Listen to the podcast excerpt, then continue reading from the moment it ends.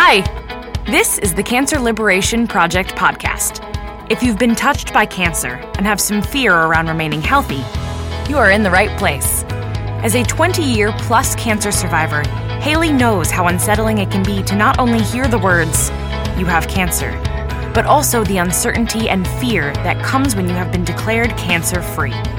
The Cancer Liberation Project was born out of Haley's desire to make cancer less scary for people, to give people hope that they can not only heal from cancer, but live their best, most vibrant life after cancer. Get ready to be inspired with your host, Haley Dubin. Hi, and welcome to the Cancer Liberation Project. I am so thrilled to introduce today's guest, Dr. Bruce Lipton. He is a pioneer in the study of epigenetics and his work has given so much hope to so many. Dr. Lipton, cell biologist and lecturer, is an internationally recognized leader in bridging science and spirit. Bruce was on the faculty of the University of Wisconsin School of Medicine and later performed groundbreaking stem cell research at Stanford University. He is the best selling author of The Biology of Belief the Honeymoon Effect, and co author with Steve Bhaerman of Spontaneous Evolution. Bruce received the 2009 prestigious Goi Peace Award in honor of his scientific contribution to world harmony. I look forward to sharing my conversation with Bruce, but before I do, just a couple things to mention. First, a reminder to head over to my website at revivewellness.com to get your free seven top tips to keep cancer away and feel confident in your body again. That's R E V I V E wellness.com. And second, I want to take a moment to thank the Karlfeldt Center, who makes the show possible. Hi, Bruce. Welcome to the Cancer Liberation Project. I can't tell you how excited I am to have you here today. I can tell you how excited I am to be on your show today because we have some really empowering insights to offer about the nature of cancer.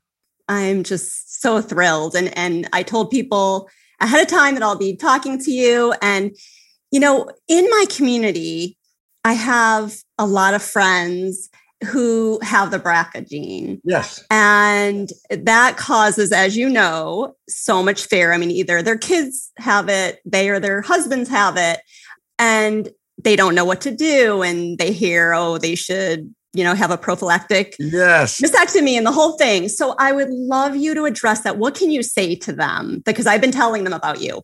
I would love to start with this, eh, and I'm going to perhaps blow your mind, but I want to give you a scientific reality. There's not one gene that causes cancer. There's no gene. If you have this gene, you automatically get cancer. And this is true for the BRCA gene as well. Why? 50% of the women that carry the gene never get the cancer. So the first thing you have to recognize is this the gene doesn't automatically predispose you to cancer at all. The gene is correlated with cancer, but does not cause the cancer. Uh, and so we have some interesting things to talk about because our conventional belief and stuff that I even used to teach in medical school years ago is the belief that genes uh, control the character of our lives. And most everybody walks away with, yes, genes, uh, they turn on and off by themselves without my even being involved. You know, just walking down the street one day, a cancer gene turned on. Uh, and then you start to realize that we were programming people to be victims. We were programming them because what we were trying to tell them was simply this is that when you have a gene, you have a propensity toward cancer, but it doesn't mean you have cancer. But nobody sees that propensity part. So they say gene cancer, gene cancer. And I go, well, this is bad for a couple of reasons. I can tell you very clearly why this is bad because consciousness is what generates the cancer. And if your mind has been programmed with a fear, you're going to be debilitated right away in many different ways. I'll give you one of them, okay? When stress hormones are released into the body, one of the major functions of stress hormones is to shut down the immune system. Because when you're in stress, it, usually it's the idea of the saber-toothed tiger chasing you. And when stress hormones are put in the body, their function is to provide all the energy to the arms and legs because that's what you need to get away from a saber-toothed tiger. And so basically it says, what does that mean? I said, when stress hormones go into the body, they redirect blood flow. Matter of fact, the first thing you can feel is what they call butterflies in the stomach. And I go, what's that? And I say, the blood vessels in the uh, stomach start to squeeze shut when the hormones are there. I say, why? Well, that makes the blood go further outside, not stay in the in the body. In the viscera, the blood is now when it squeezes these blood vessels, it pushes them to go to the arms and legs. That's where we run the immune system protects me on the inside while the adrenal fight or flight system protects me on the outside. So if I'm being chased from the outside, uh, my immune system takes a break. Your immune system uses so much energy. You might be familiar with the fact that when you were sick, sometimes you didn't have energy to get out of bed. So uh, if I need all the energy to run away from a tiger, I, I really suppress the immune system. So let me give you a fact about that. When doctors want to transplant an organ from person A into person B, they give the recipient stress hormones before the operation because the stress hormones stop the immune system from rejecting the foreign graft.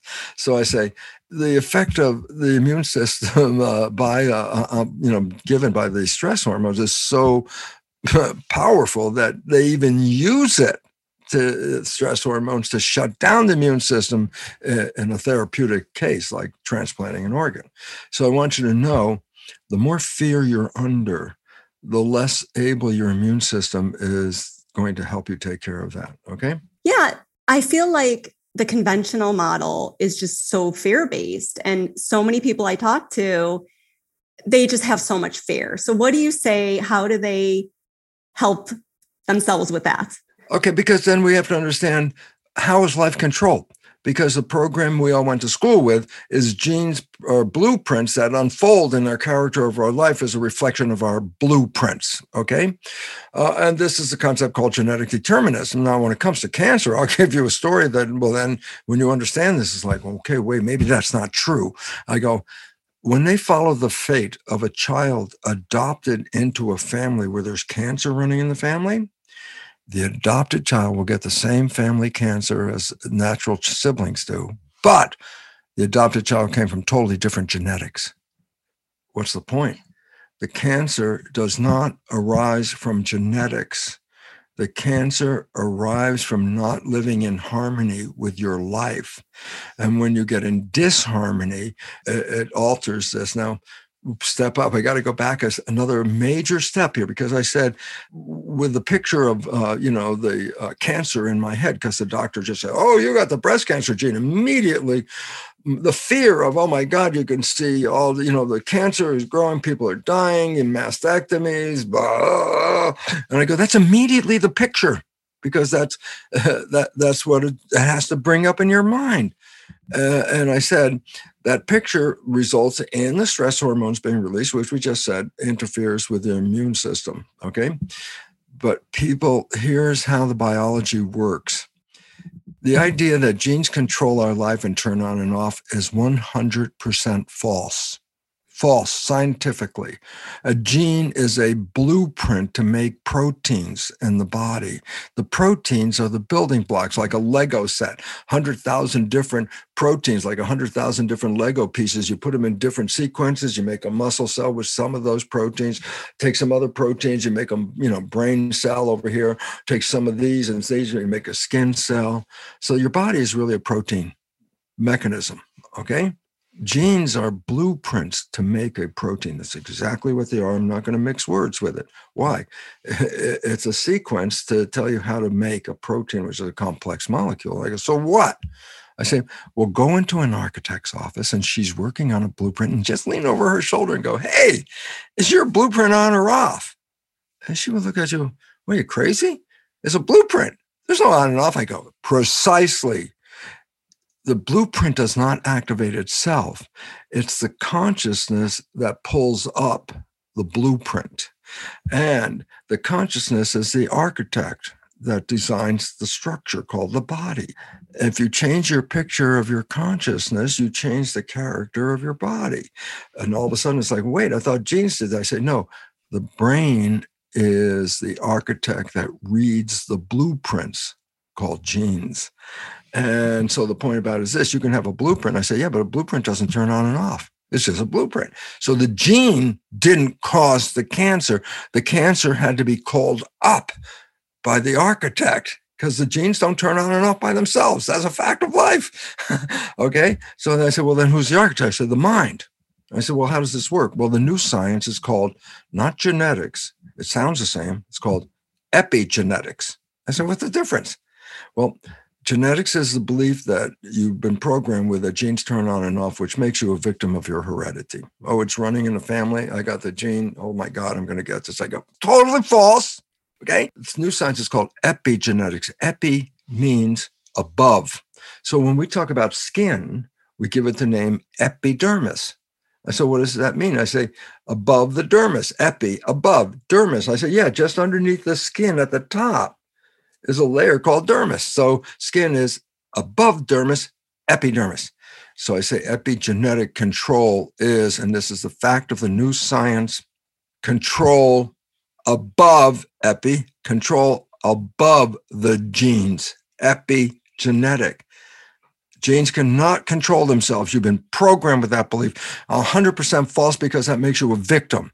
I say, well, where's power come from? I say, ah, well, if you're the architect, then you can change the image that you're building. And I go, that is where the point comes down to. And I say, what's the image you're building? I say, you ready? Whatever picture you hold in your mind the brain translates into chemistry, complementary chemistry, that goes into the blood and throughout the body and adjusts the genetics.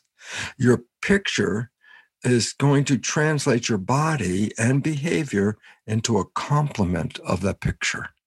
And I said, Well, what's the first picture you get? Oh my God, cancer, tumor, growth, sickness, hospital, hair falling out. I go, Stop that because you are now translating those pictures into chemistry to manifest those pictures. This is important. Another important fact remember, I said genes didn't cause this because 90% of cancer has no family lineage. 90% of cancer people just got cancer, never had it in their family. Okay. So the story about the adopted kid, that story right there, the fact that genes cannot turn on and off says, well, wait a minute, then what the hell can I do? And I say, you're not living in harmony when a cancer is manifest. Here's an important point. Ready? The cancer cell is not the problem. What do you mean it's not the problem? I say, it's what causes the cancer cell is the problem. The cancer cell, by absolute definition, ready, is a symptom of cancer. The cancer started before the cancer cells started to accumulate. That's a secondary consequence. And I say, just stop and understand this. The gene did not cause the cancer. It was not living in harmony, consciously having a problem that manifests itself. And I go, so what? And I go, well, then the gene didn't do this. That's the first thing you got to understand and that the cells when they show up in cancer didn't just spontaneously form cancer the cells were programmed to form cancer i go where'd the program come from i said the consciousness of the individual don't turn off yet because a lot of people say i caused my cancer yeah but guess what no one told you how it worked and if you don't know how it works then the cancer is an accident until you understand how it works okay so now let's go back and say, well, I'm want to cure cancer. I say, what are you going to do? I'm going to kill the cancer cells. And I go, well, there's your problem right there. The cancer cells are the problem of something that causes cancer. They're the manifestation of the cancer. They're not the cause, they're the manifestation. I say, so let's get to the cause. And I say, well, it's not the genes. The new science, epigenetics, says that our consciousness is above the genes. And then all of a sudden you say, I consciously created cancer. I go, nope, nope, nope. Let's stop and here, let's fix this fact. It's caused by the mind. Yes, the mind causes cancer, but then listen, there are two parts to the mind. It's not one, the mind, the mind. No, no. two minds come together and make the mind the latest evolution of the mind is right behind your forehead is a lobe of brain tissue called the prefrontal cortex. It's just a, it sticks out. If you look at a picture of the brain, there's like a little piece that sticks out in front of the brain. This is called the prefrontal cortex. This is where you as an identity are. This is where you as a spirit is. This is you. Okay. But 90% of the brain back here is called not the conscious brain, it's called the subconscious. First definition sub, below conscious, not conscious, below conscious, meaning the subconscious operates without you paying any attention or seeing it or anything. Uh, and a lot of people think, well, that's where the evil comes from, the subconscious. And I go, well, wait a minute. uh, you got that wrong because a lot of great things come from that subconscious. And I'll give you an example right now. We learned how to walk that's a program because the subconscious mind is habits and there are good habits and there are bad habits. And I say, look, you learned how to walk before you were two. You can be 102 and never have to again learn how to walk. It's the same program you got before two. It'll go 100 years. It's called a habit. So the subconscious mind has habits in it. Okay. Behavioral programs that are automatic. The conscious mind is creative. That's the beautiful part about humans. So we have conscious creative subconscious habit. Okay, now here comes the, the big monkey wrench in the machine. I go, what's that? I say, when you're operating from the conscious mind, that's the creative mind, you can manifest your life from that creative mind, wishes and desires, aspirations in life. If I ask you what you want out of your life, you answer me, that answer is coming from the creative conscious mind. Creating, what do you want? Create. Okay. And I go, that's great mind. That makes humans different than all the other animals on this planet. But here comes the important part. Um, it, it sounds silly for a second, but you're going to understand why. The conscious mind can not only create, the conscious mind can think. I go, what do you mean think? So I say, um, uh, Haley, uh, a, a few days from now, it's going to be Saturday. Could you tell me what you're doing on Saturday? And Haley is now in a process of thinking. I say, where's her consciousness focused? She's not looking out at us anymore. Her consciousness went inside looking for what am I doing on Saturday? What am I doing? I go, that, that, ladies and gentlemen, out there is the biggest damn issue in cancer right now. I'm going to tell you why. You didn't create cancer with your conscious mind, wishes, and desires. No, that's not where it came from. And the significance you need to know is a fact. Only 5% of the day are you creating life from your conscious mind?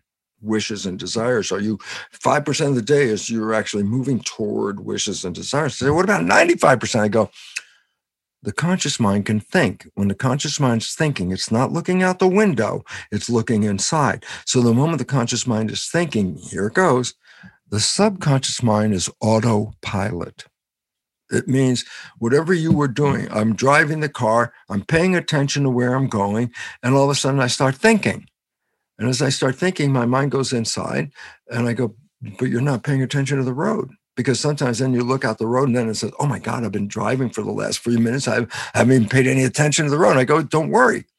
Because the moment you went inside, subconscious autopilot takes over the control of things it does by habits. Okay.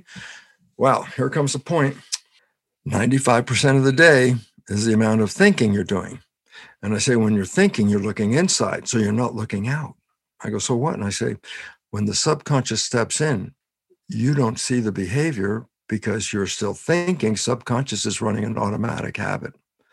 And you go, so where did I get those habits? And I go, that, ladies and gentlemen, is the next big issue the first seven years of a child's life. The brain is like a computer. You can buy a brand new computer, but if there are no programs in the computer, it doesn't do anything. Before you can even use the computer, you have to put the programs in the computer and they go into the hard drive program. I go, a child's brain is a computer. First seven years, the screen is on, but at this point, it's downloading programs to use for its life. I say, where did the programs come from? I said, first seven years of a child's life, they're programmed to observe the mother, the father, the family, and the community, observe their behavior like a video recorder and download that behavior. And that's because a child has to learn thousands of rules to be a member of a family and a community. And it can't go to school, can't read a book. So nature created download. So just like in a computer, the, screen of the baby's computer actually lights up in the last trimester of pregnancy. It begins to download programs through age seven. And through age seven is because the child's not predominantly unconscious in brain function before age seven, the brain function, the vibration, we call it the brain EEG electroencephalograph. The brain function is theta, which is based like an imagination, but it's also hypnosis. Children under seven can mix real world and imaginary world imagination. A, a tea party, pour nothing into the cup, drink the nothing, and then say that was the best tea you ever had. That's theta, but it's also hypnosis. So you downloaded behavior, how to be a member of a family, what kind of behaviors you needed to know to navigate in their family and their community before age seven by what? Downloading while the brain is in a state of hypnosis and consciousness is not there, which means whatever programs went in, good or bad, there was no consciousness to filter them, good and bad, downloaded. So if you're mother has a lot of anxiety or depression or that kind of stuff. Yes. Are you you're downloading all that?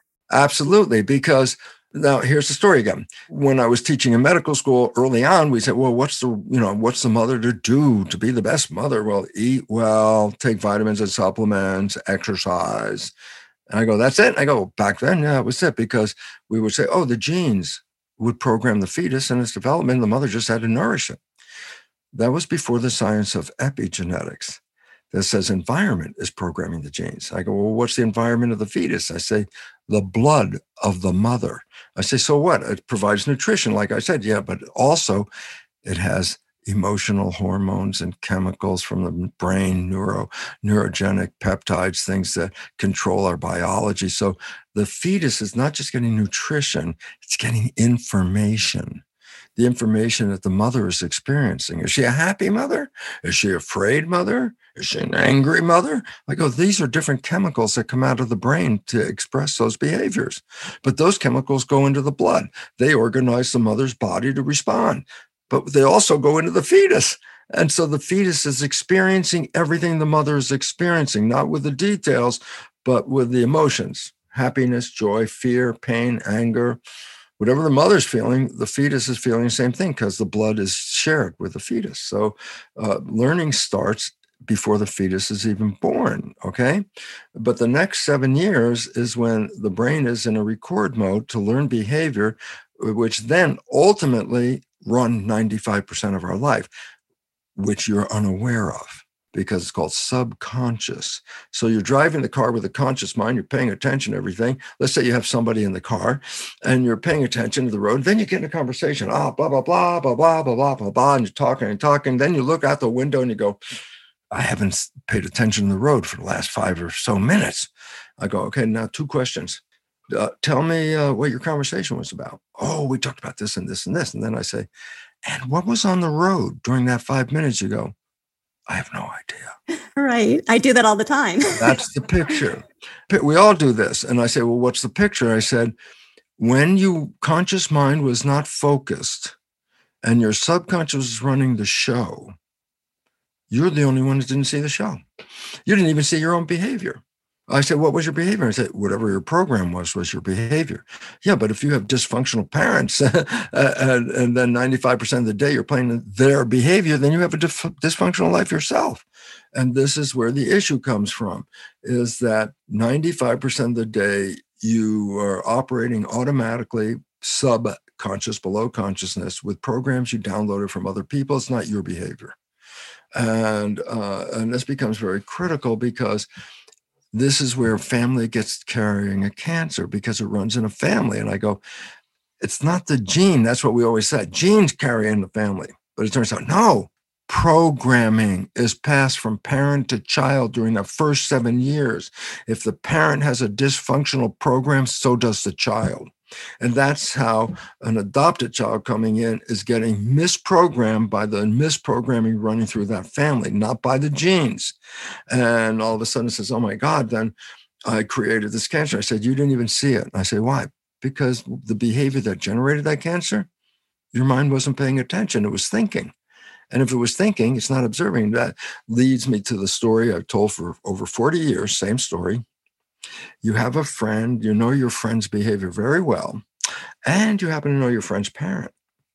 And one day you see your friend has the exact same behavior as the parent. So you, you know, you're going to, hey, Bill, hey, you're just like your dad. Back away from Bill. I know mm-hmm. exactly what Bill's going to say. It's inevitable. It always comes out like this when he says, How can you compare me to my dad? I'm nothing like my dad. And people laugh because they have the experience. I say, That's the most profound story in the whole world. Get it? Why? Everybody else can see Bill's behavior because he got that behavior from his dad, and that's why he's replaying it. The only one who can't see that behavior is Bill. And I thought, guess, guess what? We are all Bill. Every day we're doing this. We're playing programs 95% of the day, which we rarely, rarely observe with the conscious mind. Sometimes you come out of a thought, then you realize, oh, I'm acting just like my mom. Oh, I'm acting just like my dad. You didn't, you know, you, you didn't see it, but just see the tail end of the uh, habit playing itself out. You go, oh. and so Back to cancer. Do genes cause cancer? No. Genes will support a propensity toward cancer uh, if they're activated. Do genes get activated by themselves? No. Genes are activated by our experiences. Okay. And I'm saying what experiences primarily activate them? The downloaded programs by observing our family if our family is not living in harmony, then 95% of the day, unknown to you, your subconscious habit programs will take you out of harmony. The only thing you'll see is the result. Things didn't work. I got unhealthy. I'm upset. Uh, uh, and I get the conclusion of it, but then because we never see our own environment, then we say, well, why are you upset? Those people did this, and those people did that. And I go, you didn't see 95% of the day you were engaging those people to do that because that was your subconscious program. So basically, and then I go back and say, okay, so the result of not living in harmony is an alteration. The cells start to manifest a cancerous state, a tumor. And I say, is the tumor the cause of the problem? I say, well, the tumor can cause a problem on its own, but the tumor was not an accident. It wasn't a coincidence. It was there because of something before the tumor. Our consciousness was not in harmony. So it says, well, is the big deal going out and killing the cells with poison and you know chemotherapy and radiation and all that stuff? I go, if a cancer is fast growing, yeah. Why? Because it'll at least stall it for a moment, but it's not going to cure cancer. That's not its mission. That just knocks out the symptom of cancer, the cells to cure cancer, you got to go back up into consciousness. Can you change that? Yeah, it's called spontaneous remission for sure. That's when people all of a sudden heal. How? Well, we don't know. And I go, yes, we do. They change their consciousness. If you have any doubt about this, one of my dearest friends, okay, Anita Moorjani, and she wrote a book, Dying to Be Me. And I love this woman. And for me, she's the example that you should all recognize. She had four years of cancer. The last couple, the last week of her life, she was on support machines. She was emaciated, cancer lumps sticking out of her body. No, you know, she was essentially not there. She goes into a coma. Doctor calls her family and says, Come quickly. This is the end of this woman's life. She has an out of body experience, a consciousness thing.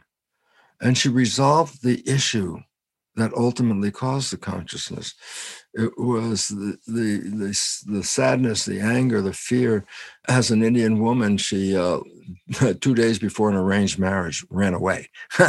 and that made her family embarrassed and all that. And she carried that. She embarrassed her father and family by doing this. And that thing that she was holding on to was disharmony and gave her the cancer. On the last day of her life, she saw in her consciousness an out of body experience that she resolved this issue with her father. And guess what? She woke up and immediately the body started working right away. No more machines, shut the machines down. All of a sudden, she was like eating food and happy. And within three weeks, zero cancer in her body. Zero. So incredible. It was really going away from the moment she woke up. And the reality was what? No drugs or anything did this. A change of consciousness did this. And this is my whole message that Haley's letting me talk about here, because as a pioneer in the science of epigenetics, I'm totally aware how the environment, uh, uh, especially the blood of the cells, which is the environment for the cells, the chemistry of that environment controls the genes, not the genes controlling themselves. And the chemistry of the environment, the blood, is controlled by the brain. And then I go, so what should the chemistry be that the brain is putting in? I say, whatever the picture is in the mind, the brain will translate that into complementary chemistry. For example, if you open your eyes and you see love, you release wonderful things into the blood, such as dopamine, pleasure. That's what we, you know, being in love. Oh, chemistry of love, dopamine, oxytocin, bonding to your loved one, growth hormone. I go, it does what it says. And I go, what do you mean? I say, people often, oh, look, see how in love they are. See how they glow. See how healthy they are. That's a result of the chemistry of love. But if you opened your eyes and you had some fear, then the fear picture doesn't release love chemistry. It releases stress hormones and factors that affect the immune system, completely different programming. And I go, and where'd the programming comes from? The picture. You could kill all the damn cancer cells down here, but if you didn't change the picture, that was the cause. I said, Where's the picture? I said, It's in the program. I said, Where's the program come? First seven years of life. And I go, You weren't there. Your consciousness didn't come into a character of your predominant function, brain, until seven or older. Uh, the Jesuits have known this for 400 years. They would tell their followers listen, give me a child until it is seven, and I will show you the man. I said, what did they know? Exactly what I just told you, the recent science. Seven years programming. And after that seven years, 95% of life comes from that program. So give me the seven years to program and I will control the rest of the life. And I said, they've known that for 400 years and we are being programmed better today than, than the Jesuits were programming with Catholic school back 400 years ago. You see an infant with an iPad. I go, oh, then I've seen some programming going on here, folks. Okay. So point. You have a life. It's based on your consciousness, but 95% of your consciousness is subconscious, meaning it's happening when you're unaware. It's like Bill playing his father's behavior, and he'd be the only one unaware. Okay, so we're all Bill in this case. Then it, it really goes on. It's the incumbent to say, well, what, what the hell were the programs? I go, you know why you don't know? You were being programmed before you were born. Last trimester of pregnancy. You have no idea in the world what the hell that program was. Okay, wait, wait, you were programming a whole year from zero to one. I say, what programs did you download then? You go, you have no idea of even the experiences generally. I go, okay, you got another whole year from one to two. What was what program? You go, mm, not really sure. Two to three. Oh, about three, you can pick up some memories of how this programming came down. Okay. But here's the point. You don't know your programs. And I said, but here's the other point. 95% of your life is coming from your program. Your life is a printout of your program.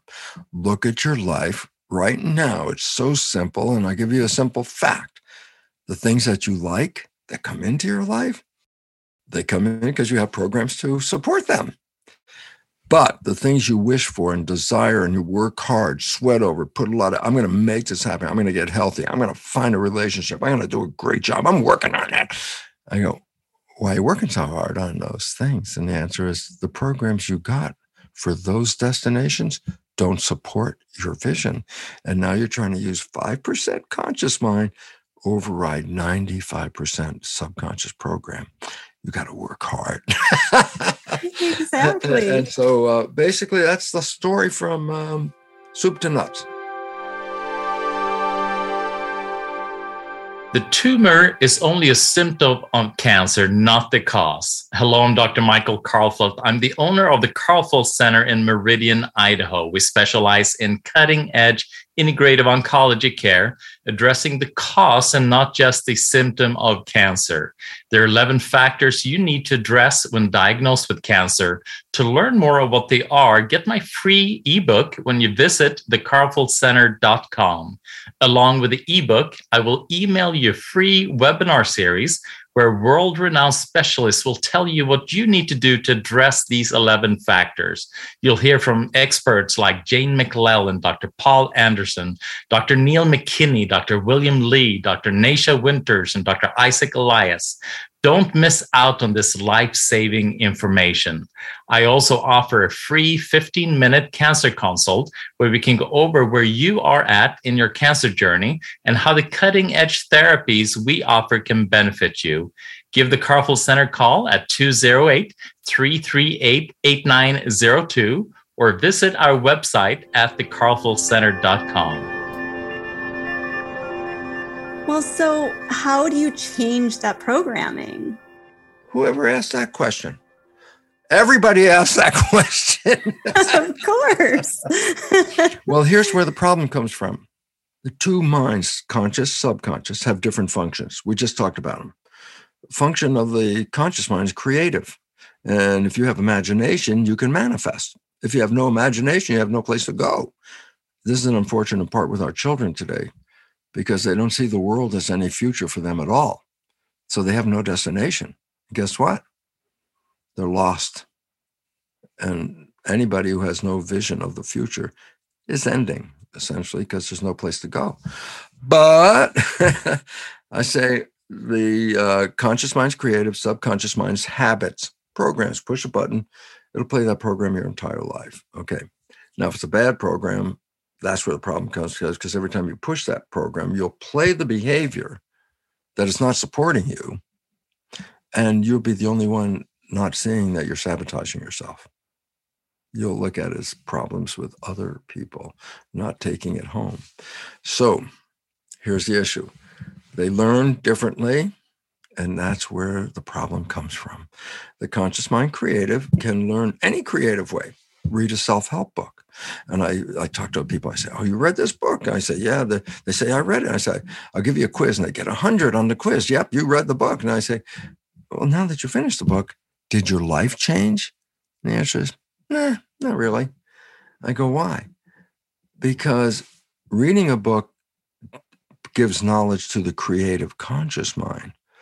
But the important details in that book did not get into the subconscious mind because that's not how it learns. So that you we educate our conscious minds through videos, books, uh, seminars, this program. We we can elevate and educate our conscious mind, which is really good, but you're only using it 5% of the time. So in some point, that's really nice education. Did it make a difference? Not really. Okay. But 95% is coming from the subconscious and it doesn't learn that way. And the first thing, me, uh, which is always a joke to me, because people talk to myself, I'm going to give myself a good talking to. Don't do this again. I told you not to do that. Remember, I told you not to do that. I told you not to do that. And then you keep telling yourself not to do it. And then I say, Who are you talking to? Who are you saying don't do that? Well, I'm, I'm talking to the subconscious. I go, There's nobody in there. It's a hard drive you want to change a hard drive by talking to it, then talk to your computer for a while and tell it to change something. It's not going to respond. Neither will the subconscious. Ah, so conscious creative mind can change, just go, ah, I got a new idea. I can just change it.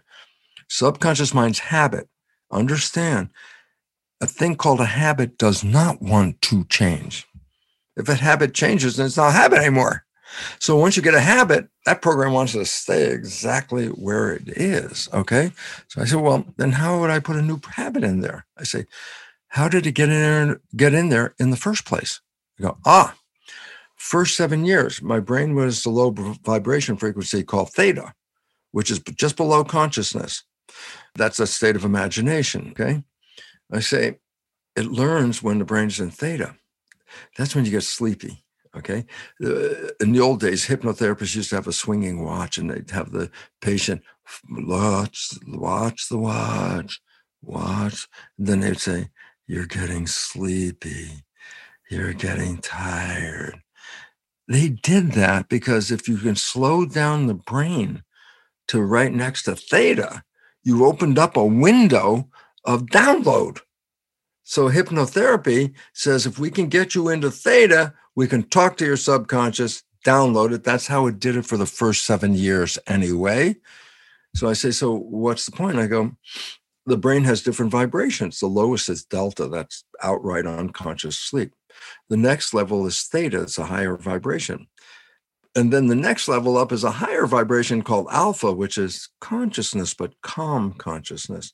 And then the next higher level of vibration is called beta, which is like schoolroom focused consciousness. So, for example, an adult working right now, talking, listening, is in beta, high functioning consciousness. But when you go home, you relax. And as you relax, uh, the vibrations start to slow down in the calm state. Now you're in alpha. You went from beta work, alpha home at calm. And the moment the vibration drops to the next level, which is theta, is when you went to sleep because consciousness like a switch. Boom, alpha stops, you're sleeping, next level, theta. I go, ah, but theta is hypnosis. I go, yeah. And then I go, resolution, change away, number one. When you go to bed at night, put earphones on and play a program that will help you get to your destination. They have self help programs all over the place, bookstores and things like that. Uh, find relationships, find better health, do a better job, make more money. These are programs. And at night, you put the earphones on just before you go to bed. And by the time you're, you actually fall asleep, your eyes are closed. Guess what? Theta is open. And whatever's coming through the earphones not going into the conscious mind. In theta, it's going into the subconscious mind. So you're programming hypnosis, self hypnosis, with the earphones on at night. But theta is a short period of time after your eyes close. So you got to repeat this. At night, you just play the, put the earphones on. Uh, uh, the one I used first was from Louise Hay's programs. And I, it, what was interesting about it is, like, remember I said the hypnotherapist get you're getting sleepy, you're getting tired. Well, on the self help program, is okay. Relax the muscles of your arms and you feel your arms. Relax the muscles of your feet, giving you relaxation. Focus on the relaxation, and and at some point, then when the relaxation exercise is complete, then the program starts. Okay, the first time I put it on, I heard the beginning of the program. I got through the relaxation exercise and heard the beginning. The second time, I didn't even get through the relaxation exercises. The third time, virtually instantaneously, when the relaxation exercise started, I went to sleep. So guess what? It it, it was like go to sleep exercise. As soon as I put the thing on, it's like, okay, you're feeling relaxed, close your eyes, all this stuff. And it's like, oh, it would I would go to sleep before the message even came on. But that was important because then allowed the message to play when I was asleep and my conscious mind was disconnected for the night, but my subconscious was in a short period of record. So, number one, self hypnosis. You want to change a belief system? Self hypnosis. Number two, you still learn programs after age seven. I go, well, how did I learn a program after age seven? Because it, it, it wasn't a, a, download at that after seven. I said, how did you learn something new? Drive a car play an instrument, do a job. I say, oh, you practiced it, you repeated it, you habituated it. Habit mind. I say, well, how do you put a habit in? I say, you practice. You practice this and you practice, practice, practice. And one day you know it without even having to practice anymore. Okay. So the point about it is, yeah, when you first got in a car, you didn't know how to drive a car, but there were so many things you had to pay attention to mirrors, windows, gauges, pedals on the floor, all that kind of stuff going on. I say, today, you don't even think about those things. They're automatic. You put the key in and you're thinking about where you're going. I'm going to the store. I'm going to do blah, blah, blah. I say, You've just been driving. You started the car. You did all this. I said, You didn't even think about it. I go, No, habit. Once I know how to do it, the habit mind is a million times more powerful a computer than this conscious mind. So, uh, in emergencies, actually, your conscious mind gets shut off. And then you're operating from habit because it's faster, reflexes. Great.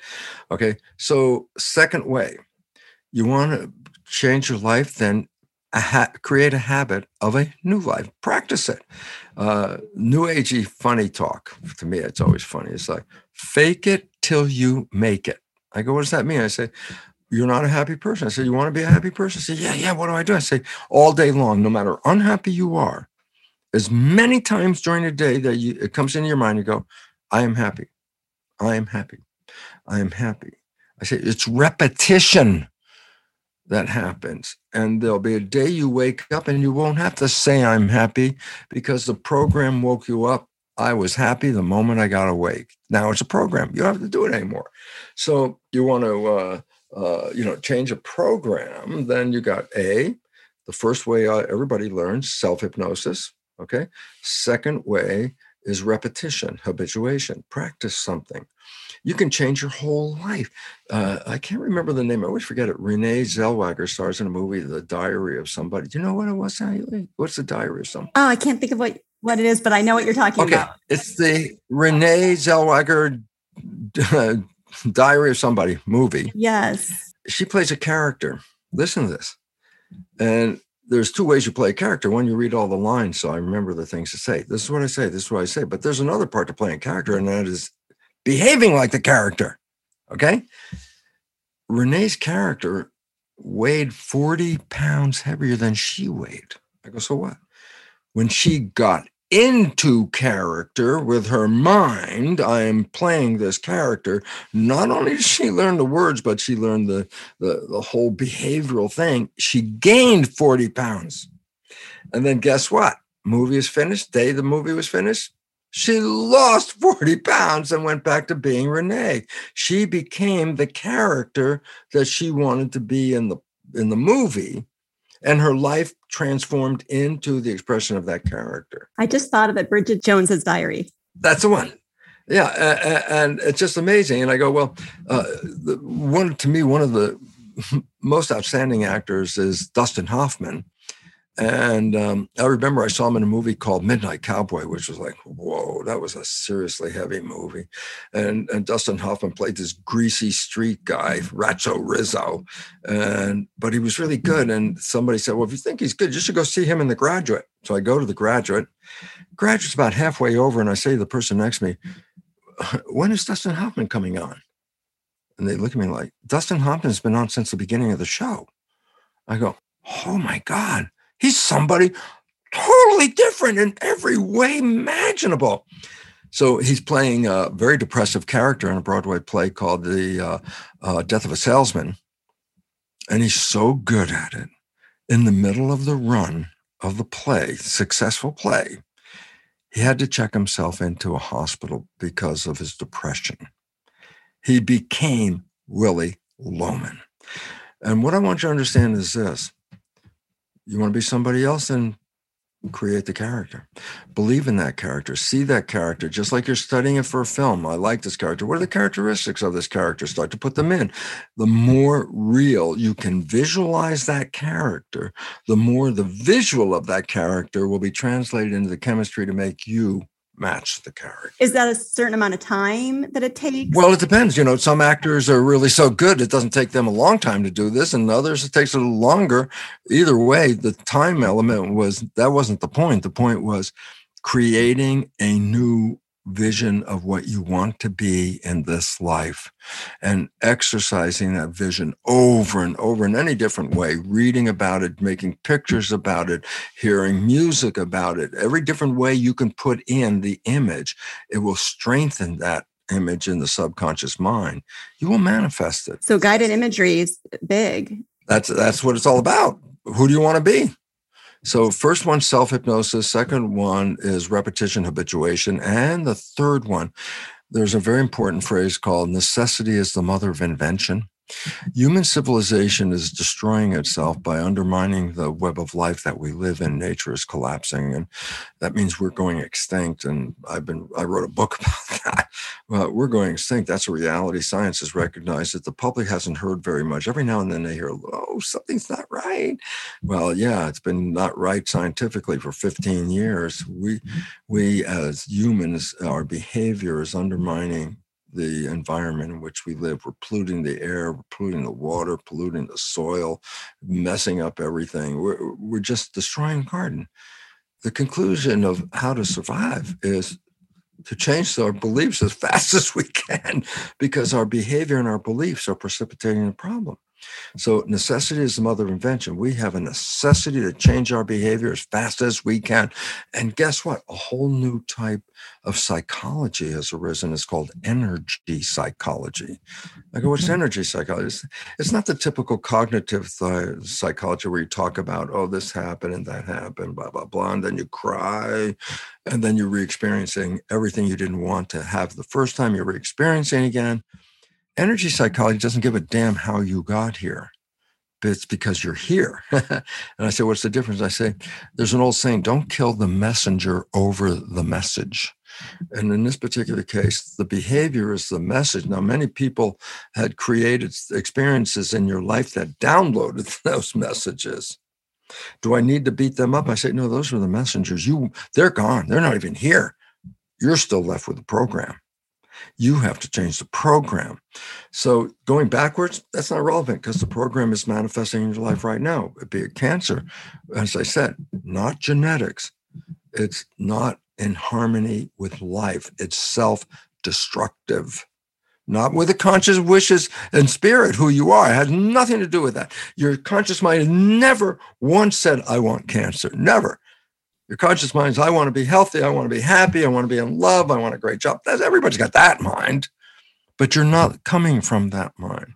You're coming from the subconscious program, 60% of which are disempowering, self sabotaging, and limiting beliefs that we were all downloaded with. 60% of the invisible behavior that you're playing every day, 95% of that day, 60% of that negative behavior is self sabotaging and you don't see it.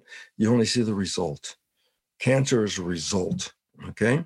The gene didn't do this. Yeah, this is just so powerful. So I'll just conclude with this, Haley. So, because I mentioned energy psychology, there's a whole variety of ways to get there. My website is very simple brucelipton.com underneath the, the menus in there is belief change modalities, and there's about 25 or more modalities of energy psychology, a little description of each in a website so you can check them out. The reason why I bring this up is how long does it take? I said, well, when you do self hypnosis, you have to repeat it a lot because the brain is only in theta for a short period before you go to sleep. Okay, hip, uh, hip, you know the um, habituation part. I say, oh, you got to repeat it a lot. Got to repeat it a lot energy psychology can change a belief in minutes and walk away. That's the powerful part. That's why energy psychology is so necessary. We don't have lots of time left to change who we are.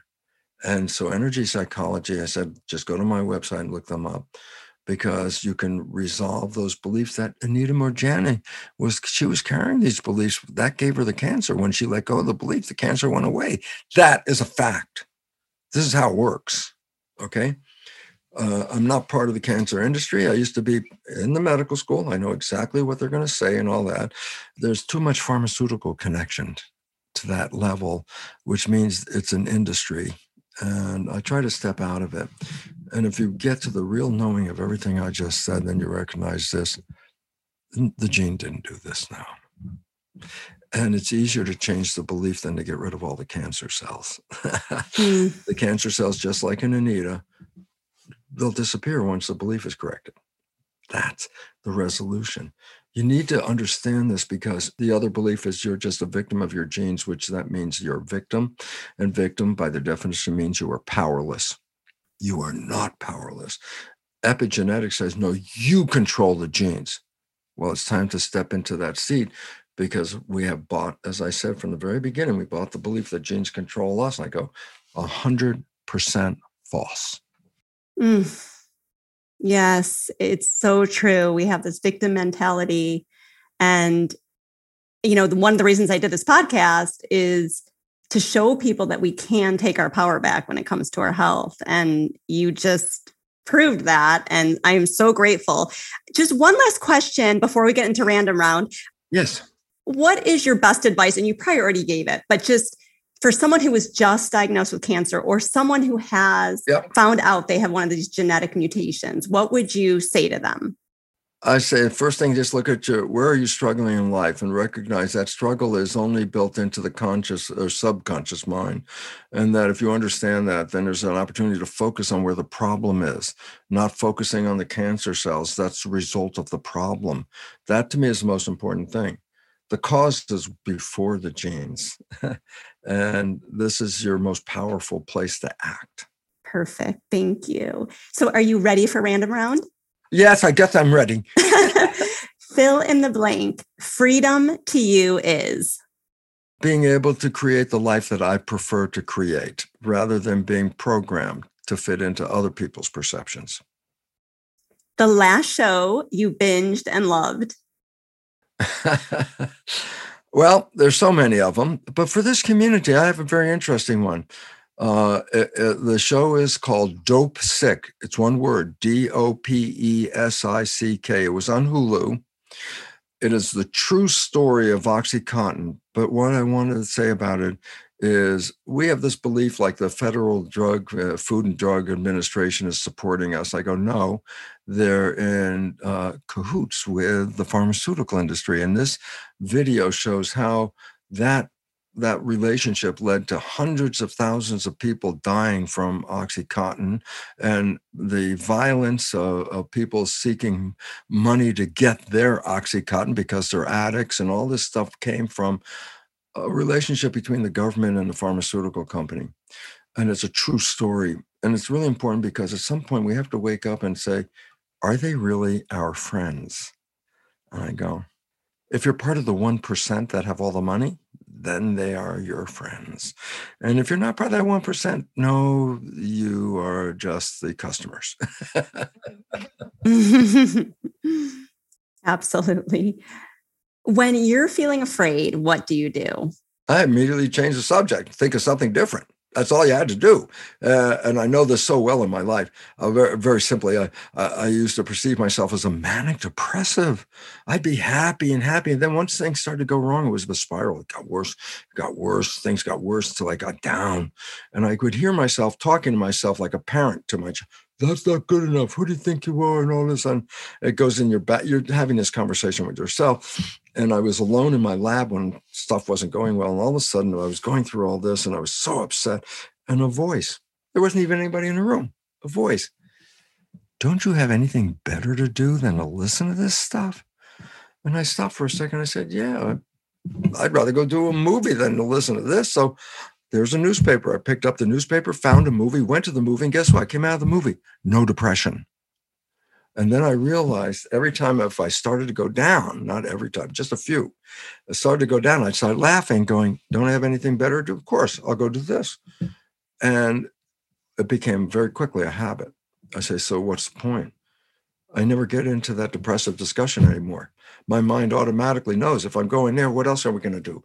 And and this is your power. And if you don't exercise it, then it takes you but you have power. And I say, what? If it starts to get depressing, go to something else, man.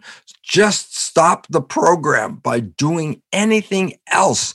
Because the moment you stop thinking about it, you've you've cut the cut the program. It's cut. It's gone right now. It's not going to show. It's really important to to own that. It's very hard because your automatic behavior will perpetuate that discussion until I changed it. And I, it was actually, how long did it take to change? Ah, almost instantaneously because it, it was funny to me. It was, that's when, when I start to go de- depressed a little bit, I start laughing. I think, oh, yes, I don't have anything better to do. And I just go do it. And then, as I said, it, it works so fast that now I, I don't get to the point of depression because the brain knows if I start to go that way, it automatically says, let's go do something else. And the moment you stop thinking, whatever that was, it's over. A little story just because I have you on, you have me, and I'm going to tell you a story. Okay. I love it because it's a, a, new one that I'm putting in my lecture because I enjoyed the story. And it's like two Buddhist monks. You have to recognize Buddhist monks in, in their devotional world are not allowed to touch women. That's against the rule. No touching of women. Okay, so these two Buddhist monks are walking along a trail, and they come to a river. And at the river, the, there's a woman at the uh, edge of the river right there, uh, crying and crying. And they said, "What's wrong?" Well, she was all dressed up in her wedding clothes, and she had to go to the wedding, but she can't. The river's too high; she can't get across the. To, and she was crying because she was going to ruin all of her day and marriage and everything. And so one monk just picks her up, walks across the other side of the river, deposits her on the bank the two monks keep walking. An hour down the road, the monk who didn't pick her up looks at the one who did pick her up and said, You know, you picked up that woman back there. You're not supposed to pick up the woman. And the one who picked her up said, I left her on the bank an hour ago. You're still carrying her. That was the point. How long you want to carry this? She dropped, you know, down, game over. Let's keep going. The other one kept all the hour oh, in his mind he's carrying a woman he's carrying a woman. No uh, uh, uh, he's the one that suffered with it. He, the other guy didn't suffer. He was like oh she was down. He's on to the next thing already. Go on to the next thing.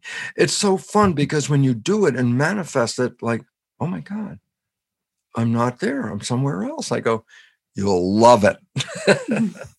Great if you could have a one hour discussion with someone past or present, who would it be and why? Jean Baptiste de Lamarck. You go, who the hell is Lamarck? He wrote the first scientific theory of evolution 50 years before Charles Darwin, 1809. And his version of the theory of science of evolution is far more accurate than, uh, uh, than Darwin's. But then you say, who is Lamarck? And the answer is, with all of his brilliance, they put him down because what he was saying was antagonistic to the upper class and to the church about evolution. So they got rid of him. And he died a pauper thrown into a pauper's unmarked grave with a pile of people. The creator of the science of evolution, the founder of the term biology, disappears from this planet after his most major contribution only coming into the world right now, 210 years later, are we recognizing he was right? and Darwin is wrong. Incredible. Because Darwin says life is a struggle for survival and it's based on competition. It turns out a garden from which we came is a garden. I say, what's right? A garden? A garden is not a battleground. A garden is the height of cooperation of every organism in that garden. The garden we came from, we stepped outside of it and thought we can do you know what we want now that we're busy destroying the garden it might be time to wake up and recognize our mission is to go back and be gardeners just like the native americans knew a few hundred years thousand years ago uh, we need to do that because uh, we're creating our own extinction. Yes. And I just traveled on with that story for some reason, Haley. I don't know, but it sounded good at the time. That's okay. It's a good one. What is one simple thing that brings you joy? Love. Love is harmony. It's it's not just with my partner Margaret. It's not just with my family. It's with my community, my environment, my food, anything. Uh, it's love, because that is the highest energy on this planet. And what's on your nightstand? no nightstand. I sleep outside under the stars every night on the porch because I live here in California where no humidity, no bugs, and I live right near the coast. So every night I sleep under the stars with fresh air, and there's no night table there at all. Oh, perfect. I'm so glad I asked that. What's one thing you're really grateful for in your life right now? My life. I'm so happy to be alive because the simple truth, if you understand my science, uh, brucelipton.com, if you understand my science, you'll recognize what I learned, and that is you, you don't die and go to heaven. You were born here into heaven because here is where you create. And if you look at the world and you say it doesn't look good, it's like, well, you've been programmed, but you can change that. Create heaven on earth. Mm. So beautiful. Thank you so, so much for your time. This was just ah, such a pleasure. And I am so appreciative. Haley, I'm so appreciative you asked me to be on this program, and I'm so delighted. And I said the more important thing is not just you and I talking, because we know what we're talking here at some level, it's the audience. Because I really want to empower them because they have some belief that they're powerless individuals and they don't recognize you are co creators of the life you're in. And as co creators, you can change the life you're in if you know that. But if you were programmed to be a victim, then I'm sorry, then you'll behave as a victim. Anything in history before this lecture, if you hadn't heard this before, is irrelevant because that was before you knew how things work. If you understand how things work, then it's from here to the future. That's important. Past is irrelevant. You didn't understand how it worked, then how can you be blamed or guilty or, you know, have a negative thing about what happened in the past right up to now? Uh, you can't because nobody told you how it worked. But I'm hoping I'm offering that. And I want to thank Haley for letting me get on this soapbox because I want to empower you. And you say, why? Because, first of all, I'm the first student of all this because I'm the science guy that saw it. And then all of a sudden I had to make my life based on my lessons that I acquired from the cells. And now I know it's like, oh my God, you can have heaven on earth. I had to understand how mechanisms, Haley let me talk about them. But the point about it is if you understand this and you create your heaven here, don't wait. It's here where you're creative. And if you understand that, then heaven on earth is a reality for you every day of this life. And I only know that to be for the last 26 years because I haven't finished every day the rest of my life. But uh, for 26 years, it's heaven on earth that I wake up to every day in love. Mm. So beautiful and so empowering. Thank you so much. Thank you. And thank you, dear audience, for being with us. I so appreciate that. Thank you. That's it for today's episode. Thank you so much for tuning in. If you enjoyed this podcast, please rate, review, and subscribe. Doing so will really help this podcast get noticed and will help us to inspire more people. And remember, the sky is the limit when you take your power back when it comes to your health.